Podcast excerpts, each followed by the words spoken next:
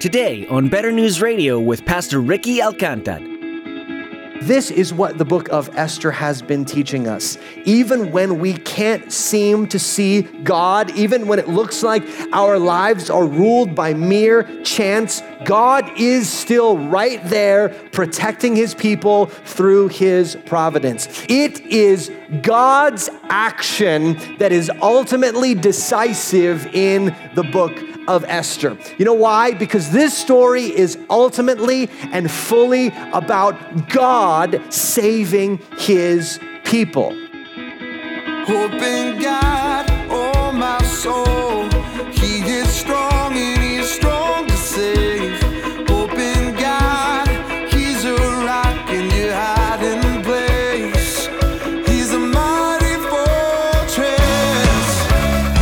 So often, it's hard to see God working in our lives. Maybe we're looking for something obvious, like being able to see angels stopping out of control vehicles. The truth is, God works more often than not behind the scenes. We only see his hand after the fact. Pastor Ricky continues teaching from the fascinating story of Esther, where we're allowed to peek behind the curtain, as it were. In this story, we can observe all of the players involved and watch God orchestrating circumstances for maximum effect. Let's join Pastor Ricky for part two of his message, Where the Story Turns. And Haman went out that day joyful and glad of heart. But when Haman saw Mordecai in the king's gate, that he neither rose nor trembled before him, he was filled with wrath against Mordecai. Nevertheless, Haman restrained himself and went home, and he sent and brought his friends and his wife Zeresh. And Haman recounted to them the splendor of his riches, the number of his sons, all the promotions with which the king had honored him, and how he advanced him above the officials and the servants of the king. Understand what's happening here. Haman is essentially gathering his friends and family to boast to them about how wonderful he is. Verse 12 Then Haman said, Even Queen Esther, let no one but me come with the king to the feast she prepared. And tomorrow also I'm invited by her together with the king. Listen, yet all this is worth nothing to me, so long as I see Mordecai the Jew sitting at the king's gate. For all of his riches, all of his power, he does not have the one thing he wants, which is respect. Then his wife Zeresh and all his friends said to him, Well, let a gallows 50 cubits high be made, and in the morning tell the king to have Mordecai hanged upon it. Then go joyfully with the king to the feast. And this idea pleased Haman, and he had the gallows made. You think gallows, you may be thinking like the Western gallows, where there's like a noose and stuff. Not to get morbid here, but the gallows in Persia, what's translated as gallows, really was essentially a huge pike. A huge pike set into the ground that the person would be impaled upon. And he's building this thing just for scale, basically as high as a radio tower or something like that. So the whole city would be relatively flat, and he's building this thing way up in the air because he wants everyone to see this guy being destroyed publicly in front of everyone. So Esther does this great heroic act. She goes to the king, she wins favor, she's working a plan, but it's too slow. By the time she even puts her plan in motion, her uncle is going to be dead. See, there is good news, though. There is good news in that the book of Esther reminds us that the evil of Haman and men like him, that kind of evil is real and it exists in the world. But the book of Esther also shows us that that kind of evil is always kept on a leash. As we're going to see, God does not allow it to go where it could go. We saw that God can even use evil for his purposes. God is not evil, he does not do evil, but he can work evil in his plans to end for good, as we saw in the story of Joseph. And what's important to note here is that this seems like Esther throws her best into this situation, but Haman, because of his position, because of his political maneuvering, is still supreme that he will always outmaneuver Esther in one way or another. But there is one person that Haman cannot outmaneuver. The second section this morning is what only God can do. The first section was what Esther can do. The second section is what only God can do. This is where we get to the exact turning point of the whole book of Esther. This is the thing that this entire piece of literature turns on. And remember that throughout this whole book, there's been no mention of God at all, again and again and again, chapter after chapter. And it's leaving us asking, where is the Lord in the middle of all this? Why won't he come and help his people? Is it because his people have turned away from him? Is the Lord abandoned them now? But look, look here chapter 6, verse 1. On that night, the king could not sleep. And he gave orders to bring the book of memorable deeds, the chronicles, and they were read before the king. And it was found written how Mordecai had told about Bigthana and Teresh, two of the king's eunuchs who had guarded the threshold and who sought to lay hands on King Ahasuerus. And the king said, what honor or distinction has been bestowed on Mordecai for this? And the young man who attended him said, Nothing has been done for him. And the king said, Who's in the court? And now Haman had just entered the outer court of the king's palace to speak to the king about having Mordecai hanged on the gallows that he had prepared for him. I don't know about you, but this is not screaming turning point of the whole book to me. This is not screaming, here, this is the decisive moment that everything will turn around. No, what seems really pedestrian and ordinary doesn't seem like it has a great effect on the rest of the book. It seems like a strange side trail from the main plot. What we find is that the king, one night, he just could not sleep. Have you ever been unable to sleep? Why were you unable to sleep? Maybe you were uncomfortable. Maybe you ate something. Maybe you were restless. Maybe you were thinking about things. Maybe you're feeling things. Maybe you had too much of something, too much to eat, too much to drink. You about to go to the bathroom. You just can't sleep. Why couldn't this king sleep? We don't know. He can't sleep, and this king of Persia, out of everything he could do in the middle of the night, he could have people come in and juggle for him. He has a giant harem at his disposal. He has all kinds of people to entertain him in all kinds of ways. What he decides to do is bring the book of memorable deeds. This would have been a dusty, dry accounting of the things that happen in his kingdom.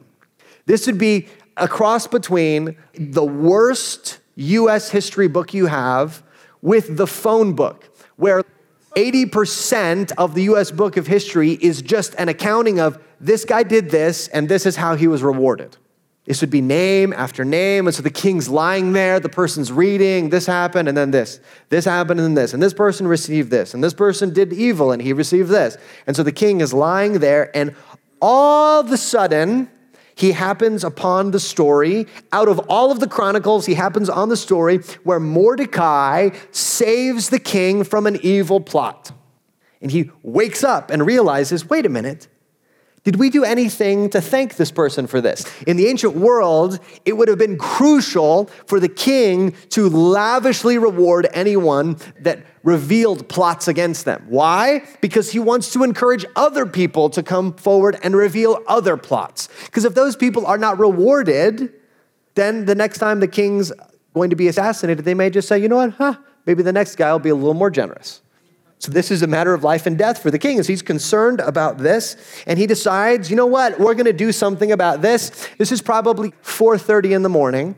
And he says, you know what? We're going to figure this out. I'm going to go out into the court and I'm going to find somebody to help me with this. Meanwhile, this is like a comedy. I mean, really, Esther has so many features of a comedy because Haman is so ready to have the king's permission to impale Mordecai on a spike that he wakes up at four in the morning, gets dressed, and decides to hang out in the court of the king on the off chance that at some point that morning the king will be ready to see him. So you have two people entering the courtyard at the same time Haman, who is ready to ask that Mordecai finally be killed, and the king entering, Who can help me honor Mordecai? Again, this seems a strange side trail, but I want to show you something. I got to go literature professor for a second here and explain to you that Hebrew literature often emphasizes a point with something called a chiasm. We see this sometimes even in the Gospels, where you have kind of a sandwich between a parable and a parable, and then in the middle is an action, or vice versa. There's they're a way of emphasizing the importance of something. So some of the Psalms are structured like this, where they'll start with giving glory to the King and end with giving glory to the King, and then kind of uh, then a recounting of his mighty deeds, and then at the end, recounting of his mighty deeds, and then it kind of works its way to a point in the middle. It's almost like a triangle to put an arrow on one particular truth that drives the rest of the structure. This is unusual for us. We don't have the same type of literature, but I want to show you this. The book opens with the king of Persia's greatness and it ends with Mordecai's greatness. It continues with Haman being elevated. It ends with Mordecai being elevated. It continues with Haman's decree to kill the Jews. It ends with Mordecai's decree to save the Jews. It continues with Esther and Mordecai's plan. It ends with Esther and Mordecai's plan. Then you have a banquet, and then you have another banquet, and in the middle, right in the middle, is this story. The king wakes up in the middle of the night. The entire book, almost down to the number of verses, is a triangle, and the triangle is pointing at this exact text. Look at the structure of the banquets of the story. It starts with a banquet for the nobles of the empire. It ends with a banquet for all the Jews. It continues with a banquet for all the men in Susa. It ends with feasting throughout the empire. It continues with Esther's coronation banquet, and then feasting and the celebration of Mordecai's promotion. And then Esther throws a banquet for the king and Haman. Esther throws another banquet for the king and Haman. And in the middle, again, the king wakes up. Now, why in the world does the entire story of Esther hinge on the king waking up in the middle of the night and remembering something he forgot? This seems like a non sequitur. Here's what this means we would expect that the story of Esther would turn on her bold entrance to stand before the king, but it doesn't. In fact, after she does this, things actually get worse.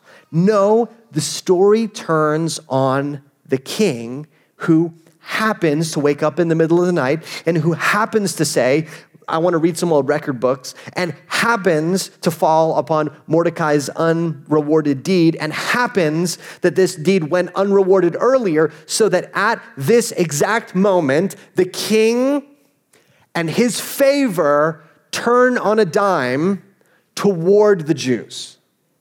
This is what the book of Esther has been teaching us. Even when we can't seem to see God, even when it looks like our lives are ruled by mere chance, God is still right there protecting his people through his providence. It is God's action that is ultimately decisive in the book of Esther. You know why? Because this story is ultimately and fully about God saving his people.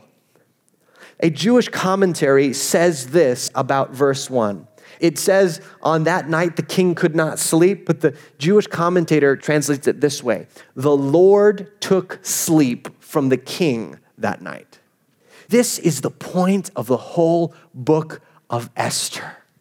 We act, but God is the one who turns the story. Now, this isn't diminishing Esther's heroic actions. We are, in many ways, meant to read what Esther does as heroic, as commendable, as something we should imitate. But ultimately, it takes the providence of God doing what only He can do to turn the story. And as soon as this happens, we see, well, we see the reversal begins. Verse 5 says this And the king's young men told him, Oh, Haman is there, standing in the court. And the king said, Let him come in. And so Haman came in. You imagine Haman coming in. I just wish I could see the look on his face in this scene. Haman came in, and the king said to him, What should be done to the man whom the king delights to honor. And Haman said to himself, Whom would the king delight to honor more than me? And Haman said to the king, well, for, the, for the man whom the king delights to honor, let, um, let royal robes be brought, which the king has worn, and, and the horse that the king has ridden, and on whose head a royal crown is set. And let the robes and the horse be handed over to one of the king's most noble officials. And let them dress the man whom the king delights to honor, and let them lead him on the horse throughout the square of the city, proclaiming before him, Thus shall it be done to the man whom the king delights to honor. And then the king said to Haman, Hurry, take the robes and the horse, as you have said, and do so to Mordecai the Jew, who sits at the king's gate. Leave nothing out that you have mentioned. That's my favorite line. So, Haman took the robes and the horse, and he dressed Mordecai and led him through the square of the city, proclaiming before him, Thus shall it be done to whom the man to the man whom the king delights to honor.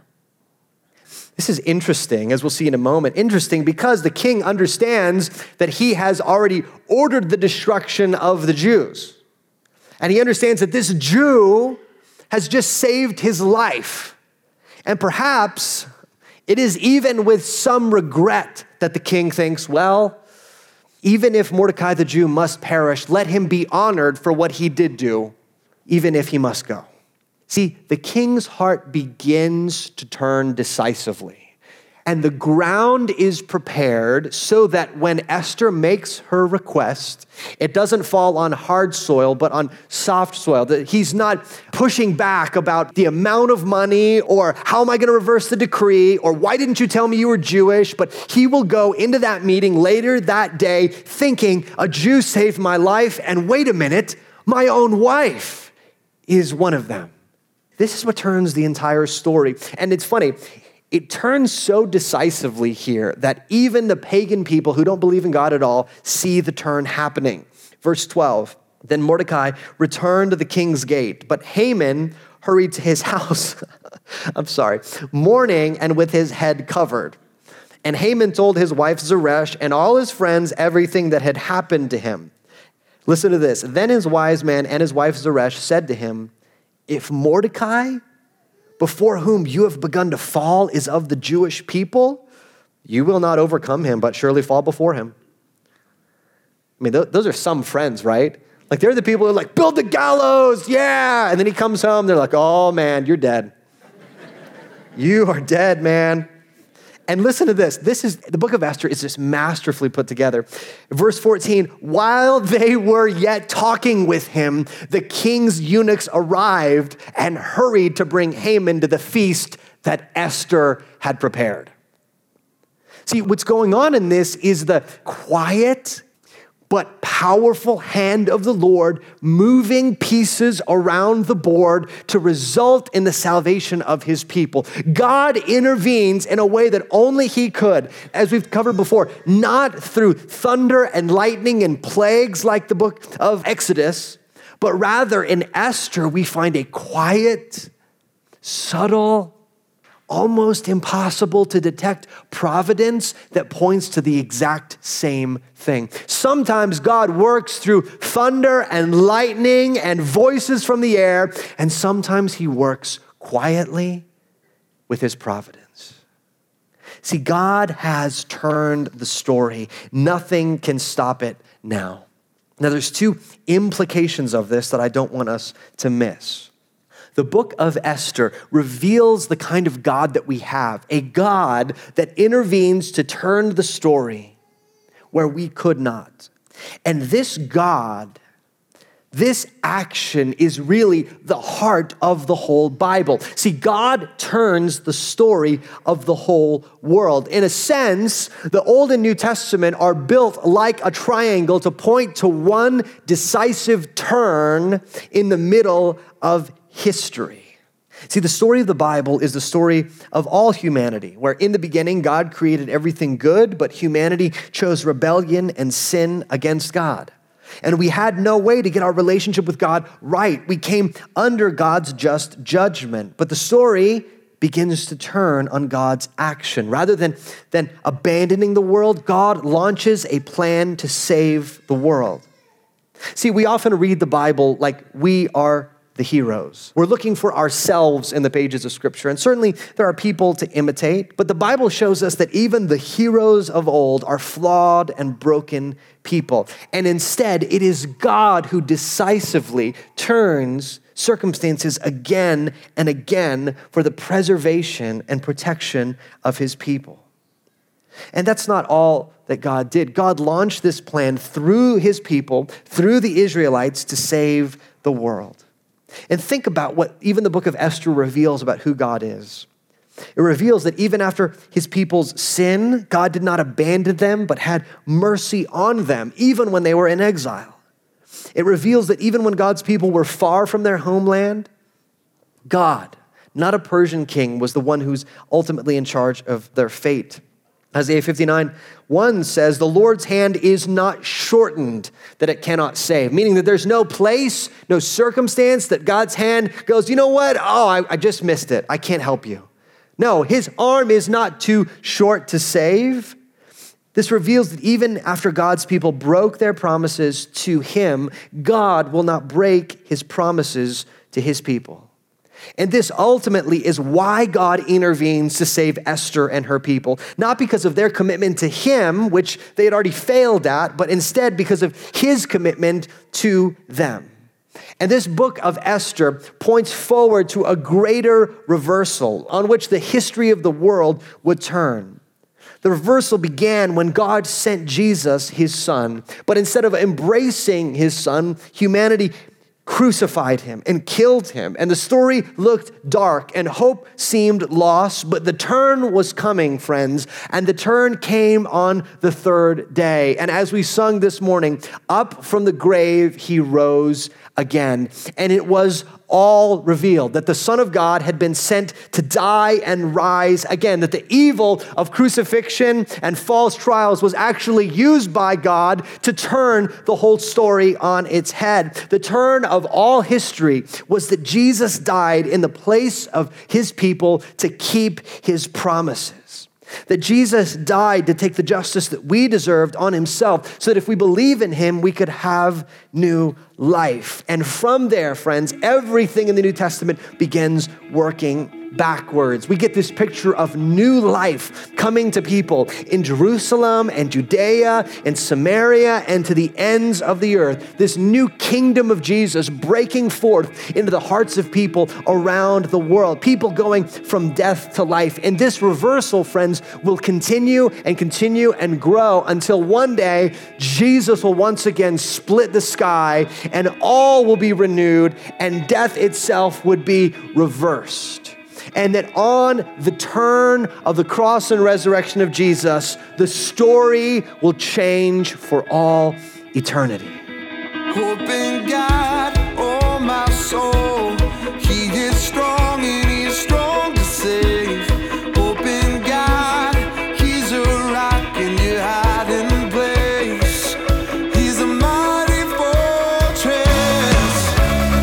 So much more to discover in this God of Chance series, but that's all we have time for on today's edition of Better News Radio. If you'd like to hear today's message again, or if you'd like to find more teachings by Pastor Ricky, visit our website at betternewsradio.com. If you'd like a full length CD version of today's teaching, you can order one by emailing us at radio at betternewsradio.com. We're so glad that we can bring you God's Word through the ministry of Better News Radio, and we want you to know that we're praying for you always. We want to encourage you. If you haven't done so already, find a good Bible teaching church to become a part of. By joining a church, you gain a support group of fellow believers who put God's love into practice and can help you grow in your own relationship with your Creator. You too can contribute in your own unique way as well, and together the body of Christ will reach many with the good news of the gospel. If you're in the El Paso area, we would love to have you come see us in person at Cross of Grace Church. We meet every Sunday at 10:30 a.m. to worship God and hear what he has to teach us through his word. Find out more under the community tab at betternewsradio.com.